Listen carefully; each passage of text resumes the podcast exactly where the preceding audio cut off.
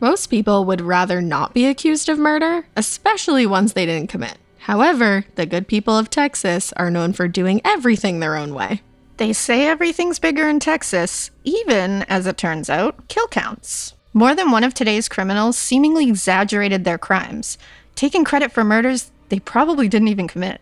And of today's top killer Texans, number one may have taken 80 lives. 80. There's a reason the Texas Chainsaw Massacre was set in Texas. There's also a reason there are eight films in that franchise. the horrors found in Texas are anything but small. And the killers in Texas seem desperate to outdo each other.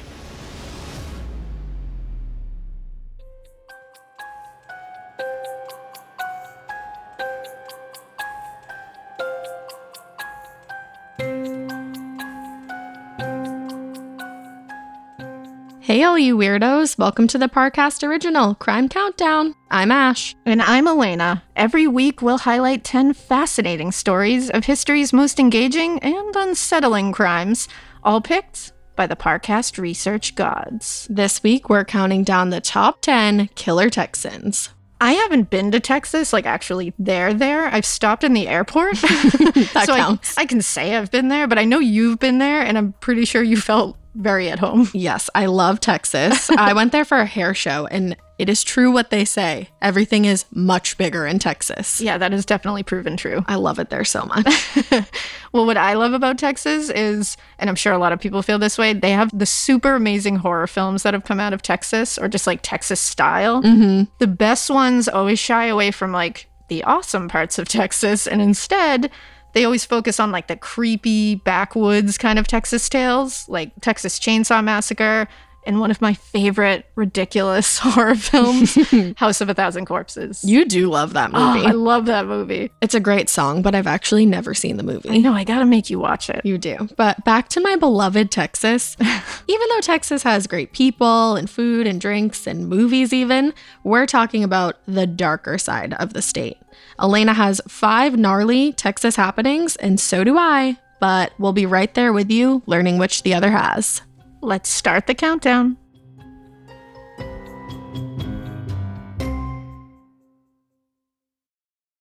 This episode is brought to you by Visit Williamsburg.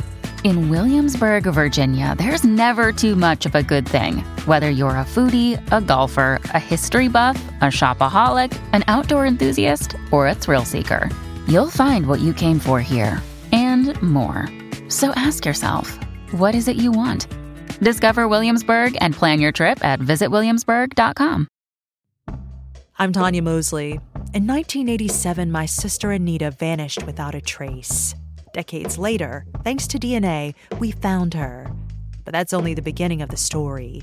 She Has a Name is a new audio documentary that explores the search for redemption, confronting trauma, and healing in the face of unimaginable loss. Subscribe now to Truth Be Told Presents She Has a Name, where every revelation brings us closer to the truth. Imagine you're a fly on the wall at a dinner between the mafia, the CIA, and the KGB. That's where my new podcast begins. This is Neil Strauss, host of To Live and Die in LA, and I wanted to quickly tell you about an intense new series about a dangerous spy taught to seduce men for their secrets and sometimes their lives. From Tenderfoot TV, this is To Die For. Search To Die For in your podcast app to follow the show.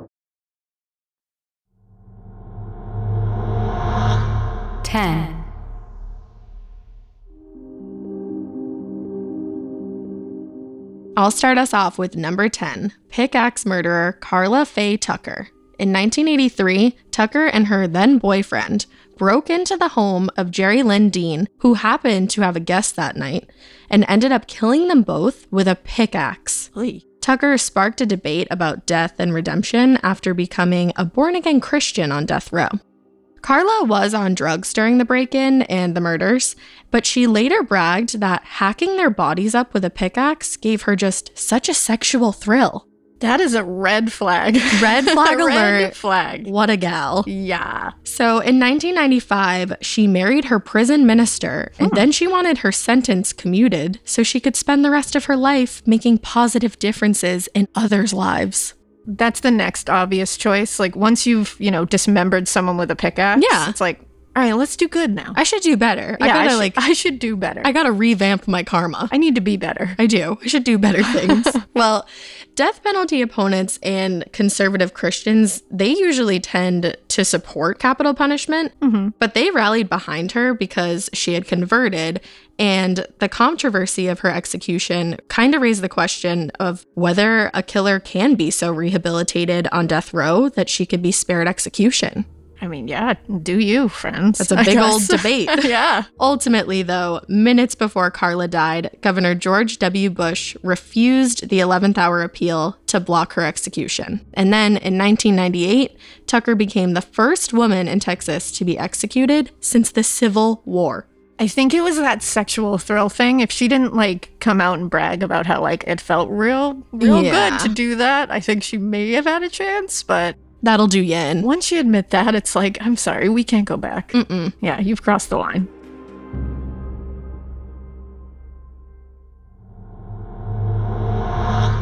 Nine.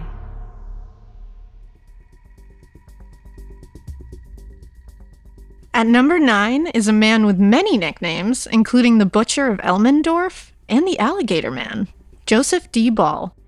In the 1930s, Ball was a bar owner who often dated his female employees before, uh, getting rid of them. Oh, He's only technically connected to two murders, but some believe he may have killed up to 20 victims we got a big jump there. very big variance 2 to 20 instead of following his father's family business in cotton joseph d ball got into bootlegging after coming home from world war one Okay, another big jump. yeah he just goes from one end to the other all the time That's his brand. it is it's who he is as a person well he had a very lively saloon which actually perked up after his barkeep dug a pool out back and then they just filled that pool with five live alligators also, where do you just get five live alligators? and where do you get that idea like you're like Uh, wow That's like a movie. This is a pretty lively saloon, but you know what would make it livelier? Alligators. If we just dug a pit out back and threw some alligators in Let's it. just get real metal with it. yeah, let's get super metal. His roadside zoo attracted a ton of attention, obviously. Duh. But there were more vile activities going on that really attracted probably not the best kind. What? These activities included catching stray kittens and puppies and flinging them into the alligator pit. Oh no. Who does that attract? I need to know who was like, guys,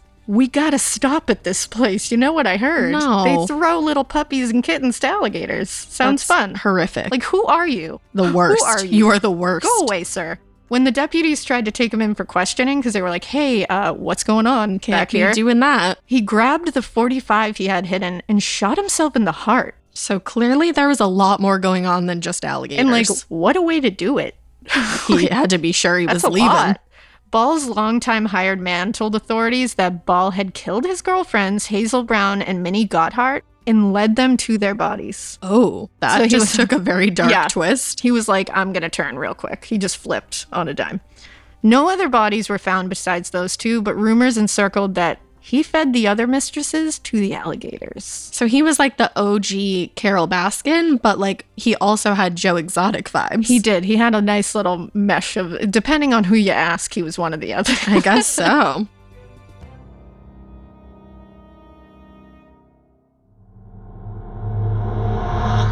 Eight.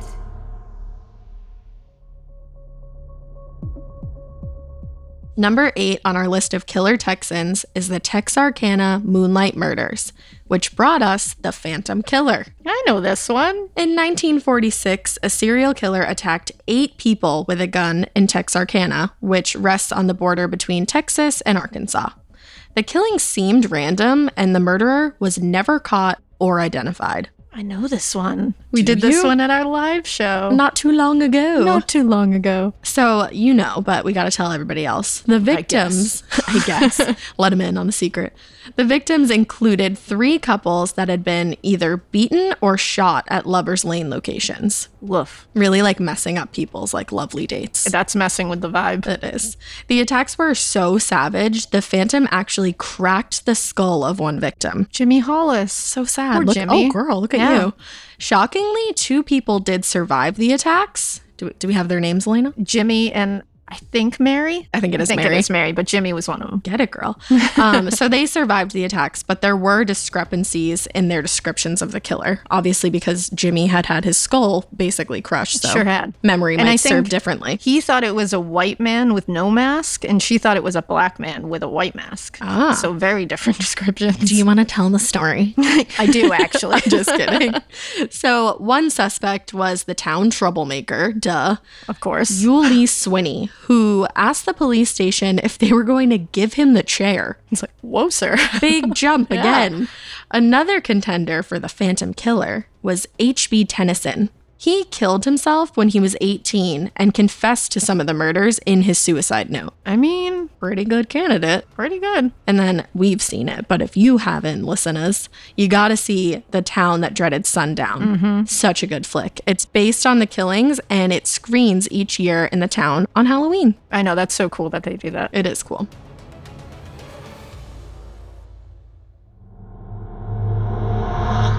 seven,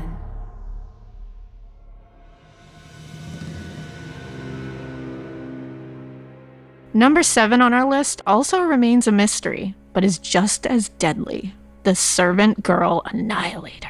From 1884 to 1885, an unknown murderer attacked and killed eight victims, seven women and one man, with an axe in Austin, Texas.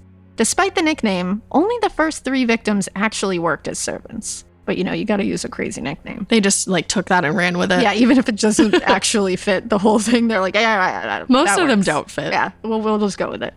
Like the Phantom Killer is not actually a I Phantom. was literally just going to say that. I'm at least assuming. I don't know. I was They going to never say we caught it. just actually don't know. So Austin was considered a safe city until Christmas Eve, 1885. Do you remember it? I remember it Uh, so well. So well. I was So right well. there.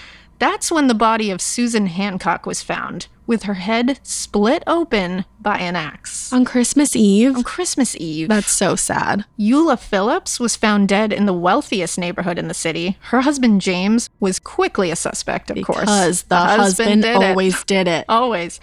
Well, her unfaithfulness to her husband James was laid out in greater detail during James's trial. Because Well, of that's good. course, everything's got to get brought up. You know, respect her memory and all. Of course, but his guilty conviction was overturned because the prosecution found no direct evidence that he even knew of Eula's infidelity, which is like, Oh no. oh, whoops. We're like, sorry that you're mourning right now. Also, she may have cheated on you. I just blew up her spot Yeah. after the fact. That's like that's rough. a bummer. That's a real bummer.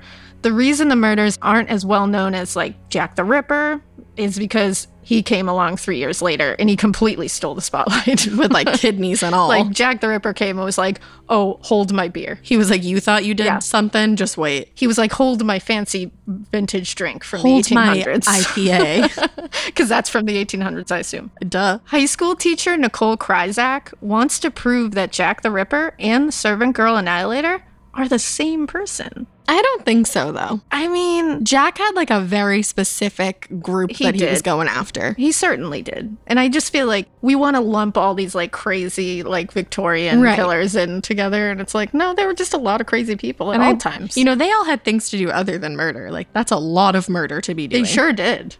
I mean, you were there, right? I was.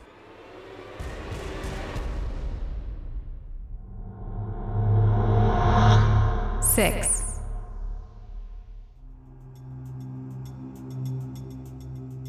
Coming in hot at number six is Kenneth McDuff, who got the death penalty for killing three teenagers outside of Fort Worth, Texas. But that got changed to life in prison, and in 1989, he was granted parole. Oh, He then went on to kill somewhere between six and 11 more victims. shocking. He was executed in 1998. Wow. What a journey. So let me tell you about it. McDuff was spared at first from execution because the US Supreme Court had just made a decision to strike down the death penalty in 1972. Lucky break McDuff. He gets a few of them. That's what they called him. I, you were there I wa- again. again. Then in 1989, he was paroled because of overcrowding in the Texas prison system. Always a great reason. Let's just let some murderers out. Yeah, that's not a lot getting of a little hot in here. His post parole killing spree earned him yet another conviction, this time for killing two women. So clearly he's not doing any better. I'm shocked that he reoffended. Are you? Shocked. His offense sparked sweeping reforms concerning the state's parole process, thank God. Thank goodness. Everyone was like, yeah, maybe we should do this a little differently. Let's look at this one more time. Yeah, let's take a closer peek. One prosecutor in his case described McDuff as the monster who comes out of the dark. Do monsters ever come out of the light, though? I mean, like, that's real poetic. Like, nice. I like that hyperbole. It's fun. But maybe we should leave him in the dark. I think that's the whole problem I here. feel like every monster generally starts in the dark. and you're comes reading too out. much into I just don't like it. It's like he's the monster that. Gets, so is he every month? I don't know. Maybe he is every monster. Whatever, prosecutor. Well, either way, he was executed in 1998 after he murdered a pregnant Central Texas store clerk. Oh, the worst. I know. It's reported that McDuff was also a secret informant who helped authorities find missing bodies of three women. You still suck, McDuff. I know. I kind of doubt that he was an informant. He doesn't sound like he would be. He's the worst.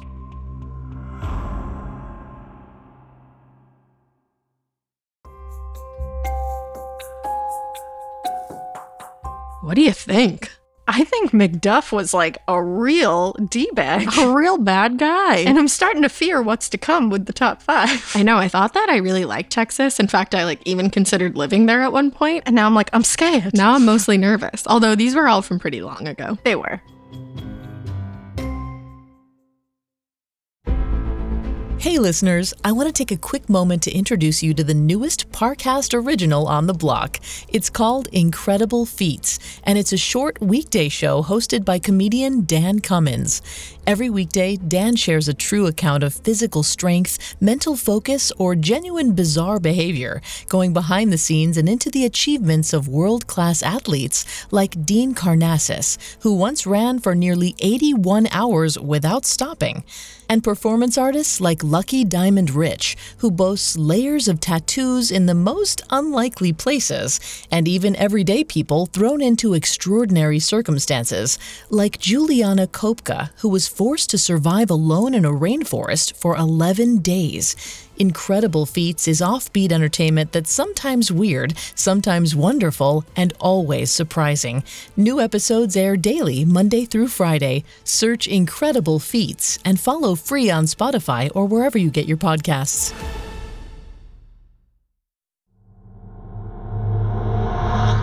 five, Let's jump back in with number five on our countdown of killer Texans. In 1980, Carol E. Cole was convicted of five murders that he committed in the Dallas area and in Nevada. But before he died by lethal injection in 1985, he confessed to killing many more victims. Uh oh. He met most of his victims after some heavy drinking at bars, which is when he claims he just felt rage. That's when you're supposed to feel like dancing. Yeah, it's like why do you why are you getting ragey after drinking? I don't understand. He took that, like, let's rage too literally. He went the other way. It's like, no, you have to look up the definition. There's two. Yeah. Urban Dictionary, that, please. He kept changing the number of people he claimed to have killed, which to me is like, weren't, weren't, red flag. He's lying. Yeah. He once told a psychiatrist that number was 35, but then he scaled it back to like eh, 14 or 15 murders. It's also like when they say, I'm like, who are you trying to impress? and it's like, you're not talking about like number of eggs in your omelet. Right. Like you're talking, like, they're well, just, even like- that, I'd be like, who are you trying to But it's like, impress? they say it so casually. Yeah. Like it was 30, you know what? It wasn't 30. It was like 14 or 15. so, you know, whatever. Like no big deal. Give or take. Those are just human lives, no- Right? No, It's big so deal messed at all. up. Well, the official number seems to be at lucky thirteen. Cole confessed that the killings were in revenge of his abusive mother, who forced him to keep her affairs secret from his father. Oh, mama. Not cool, and I feel bad for little child him, but, But not adult. but him. adult him, no excuse. Exactly. Sorry. We grow from this. we grow.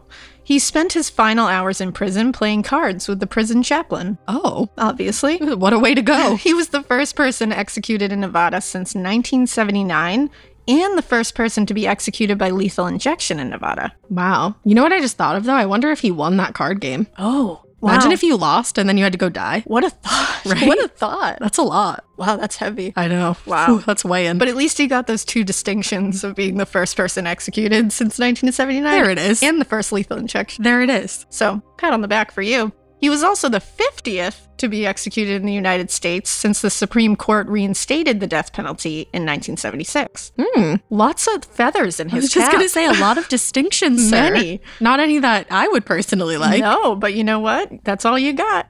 Cole agreed to let doctors examine his brain after his execution to see whether there was a physical reason for his murderous rages. And I feel like whenever they do this, they never really find a like concrete, oh, here it is. This is why you were in a murderous rage at all times. Well, normally it's like a frontal lobe. yeah, like some kind of like, Like, lesion obstruction. or you hit your head when you were younger Right. and there was some kind of issue, but no, we don't know. Huh.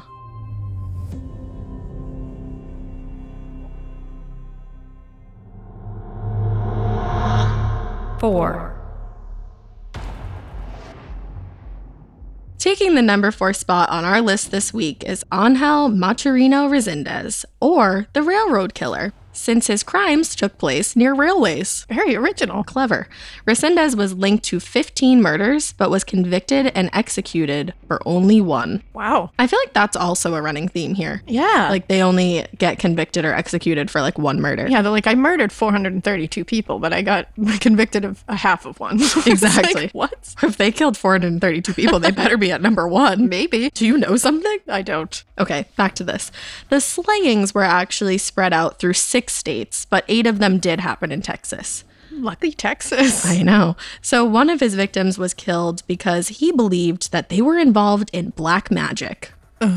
Great reason. Great reason. Not at all. Not at all. Border Patrol deported him after finding him to be undocumented, and they brought him to Mexico, but they didn't realize that he was on the FBI's most wanted list. Oopsie. You're like, that's a big old mistake, everyone. Whoops. Psychiatrists testified that Resendez was schizophrenic and delusional. He feared government conspiracies, and are you ready? He believed he was going to survive his lethal injection, Wow, believe in your dreams. and he had a plan and everything. Okay. He said he was going to awaken three days after this execution because he was half man, half angel. Hmm. Oh, okay. duh. Yep. And then he was going to help Israel fight their enemies in the Middle East. Ooh, did he? Did it happen? I don't think so. I'm on the edge of my seat. he was re-examined at that point and they said he had delusions but he wasn't schizophrenic and he still should be put to death Oof. and his lawyers argued like yeah he's guilty but the law mandated people that were being executed they must understand that they're going to die and it really didn't seem like angel was fully convinced Not really. He was coming back. he was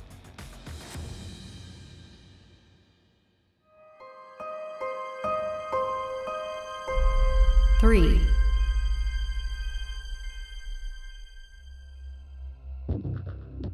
At number three on the countdown is a killer who confessed to about uh 600 murders.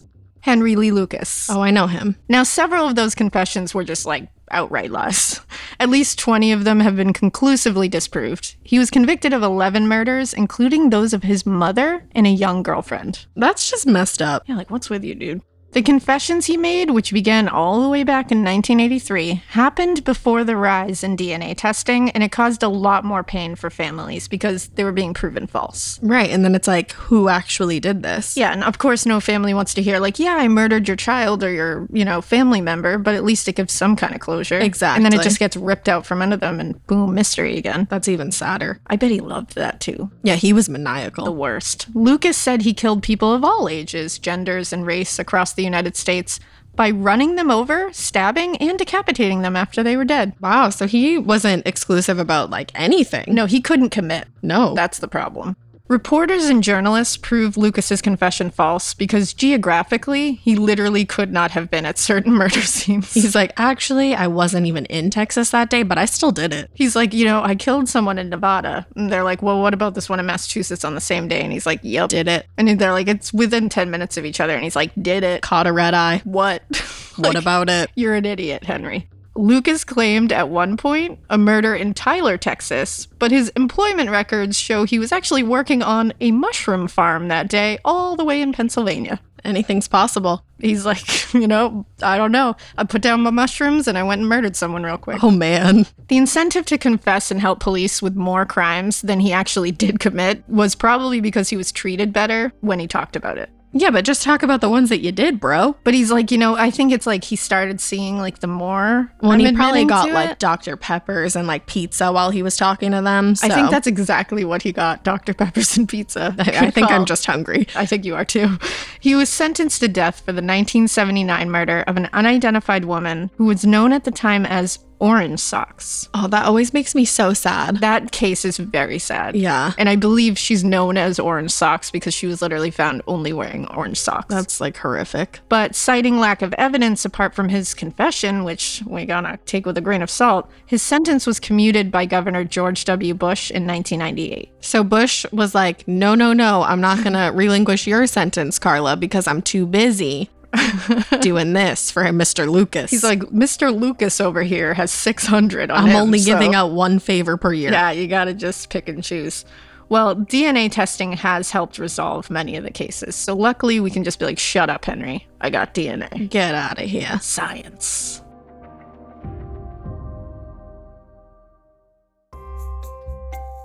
Henry Lee Lucas isn't number one, and that should startle you. I'm startled. very least. But you have number one, so I'm just saying, it should still startle you I mean, I'm because startled. of what's to come. I'm shooketh. Are you guys ready for what's to come? I don't think you're ready for this countdown. I don't think I am.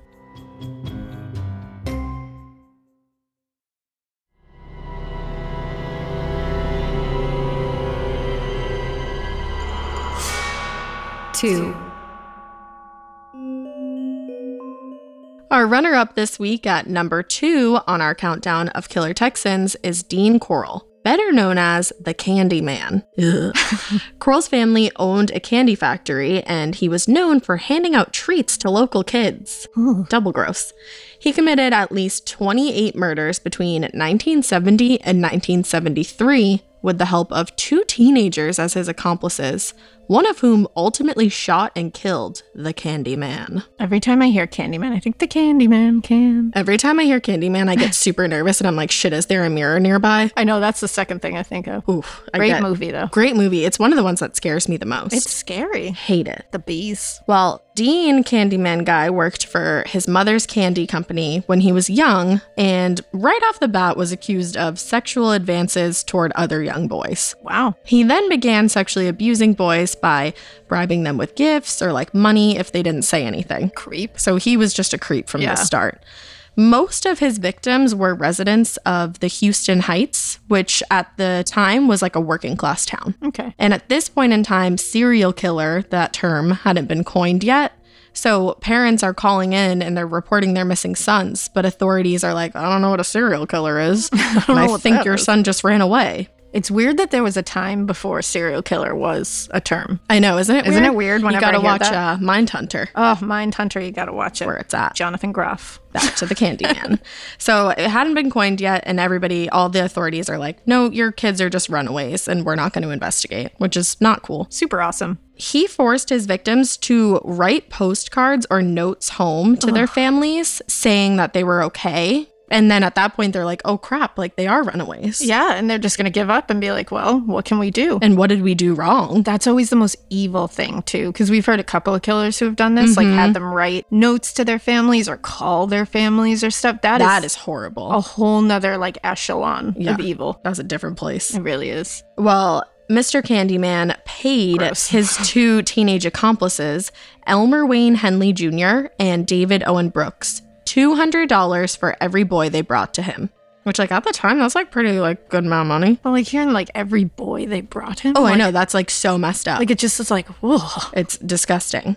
But it all ended when Henley fatally shot 33 year old Coral during an attempted rape of a victim on August 8th, 1973. Super awesome, but like a little late. Yes, exactly. A little late to the game. Oh, too late. It truly is. I could sing anything. you can. Not good though.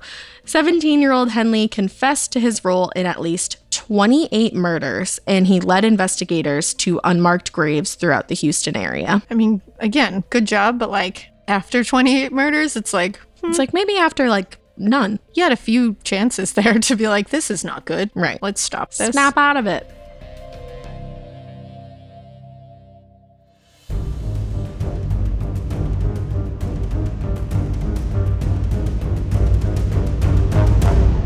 one. And that brings us to number one on our countdown of the top 10 killer Texans Coral Eugene Watts. Watts confessed to 11 murders in Texas and one in Michigan. He had been a suspect in 26 other murders, but was convicted of killing two women in Michigan in the 1970s. He died before being sentenced completely, and it's speculated he may have claimed as many as 80 victims. Whoa. That's why he's number one. He targeted women who he thought had evil eyes. So, what makes her eyes evil? Not real sure. Not hungry eyes, evil eyes. My eyes are like so dark, I feel like they are a little evil. Mine kind of look like You have really twilight evil, eyes. so I feel like I might have been in trouble here. but you would have been one of the nice vampires because they're not red. But I don't really think Twilight was on his mind in this time, but Probably not. but cool. he received immunity for the 12 killings he confessed to as part of a deal with Texas prosecutors. That deal led to a 60 year sentence for burglary with intent to murder. Whoa. But mandatory release laws lopped, ready? 35 years off of that 60 year sentence. All these Texans are getting a lot of favors. Like, what is going on? Right? What's happening? Watts was due to be released from a Texas prison in May 2006. He had a ton of good behavior credits, and there was no physical evidence linking him to murders that he actually confessed to. So they were like, all right, we're going to let you out. They're like, I know we saw it, you said you did it, but it's okay, just go anyway. But like DNA is like, it's not there. DNA is whatever. But he was convicted of the murder of Helen Dutcher in November 2004, and that's what kept him in prison, where he ended up dying of prostate cancer at 53 years old. Oh. Now, if Watts was released, he would have been the first serial killer in U.S. history to be freed from prison, according to Michigan authorities. Well, I'm really glad that didn't happen. Super glad that didn't happen. That's a big hooray. That's a very big hooray.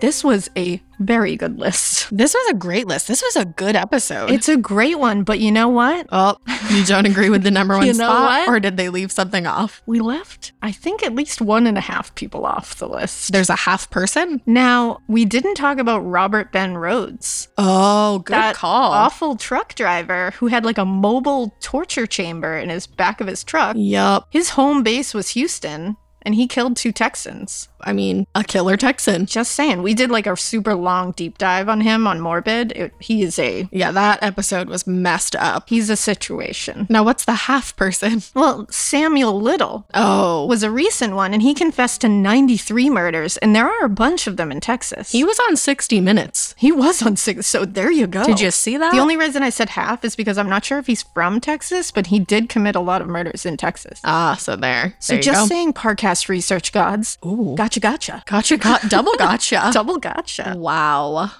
Thanks for listening. We'll be back next week with another great episode. Remember to follow Crime Countdown on Spotify to get a brand new episode delivered every week. You can find all episodes of Crime Countdown and all other Parcast originals for free on Spotify. Spotify has all your favorite music and podcasts all in one place. They're making it easier to listen to whatever you want to hear for free on your phone, your computer, or smart speaker. And if you can't get enough of creepy crimes, check out our After Crime Countdown podcast playlist on Spotify, where we've handpicked even more episodes about this week's stories that we think you'll enjoy. And if you like this show, follow at Parcast on Facebook and Instagram and at Parcast Network on Twitter. And you know what? If you like us, maybe follow our other podcast, Morbid Podcasts, on Instagram at Morbid Podcasts and on Twitter at A Morbid Podcast. And in the meantime, keep it weird. Please do. Crime Countdown was created by Max Cutler and is a Parcast Studios original. It is executive produced by Max Cutler. Sound design by Kevin McAlpine. Produced by John Cohen, Jonathan Ratliff, Maggie Admire, and Kristen Acevedo. Crime Countdown stars Ash Kelly and Elena Urquhart.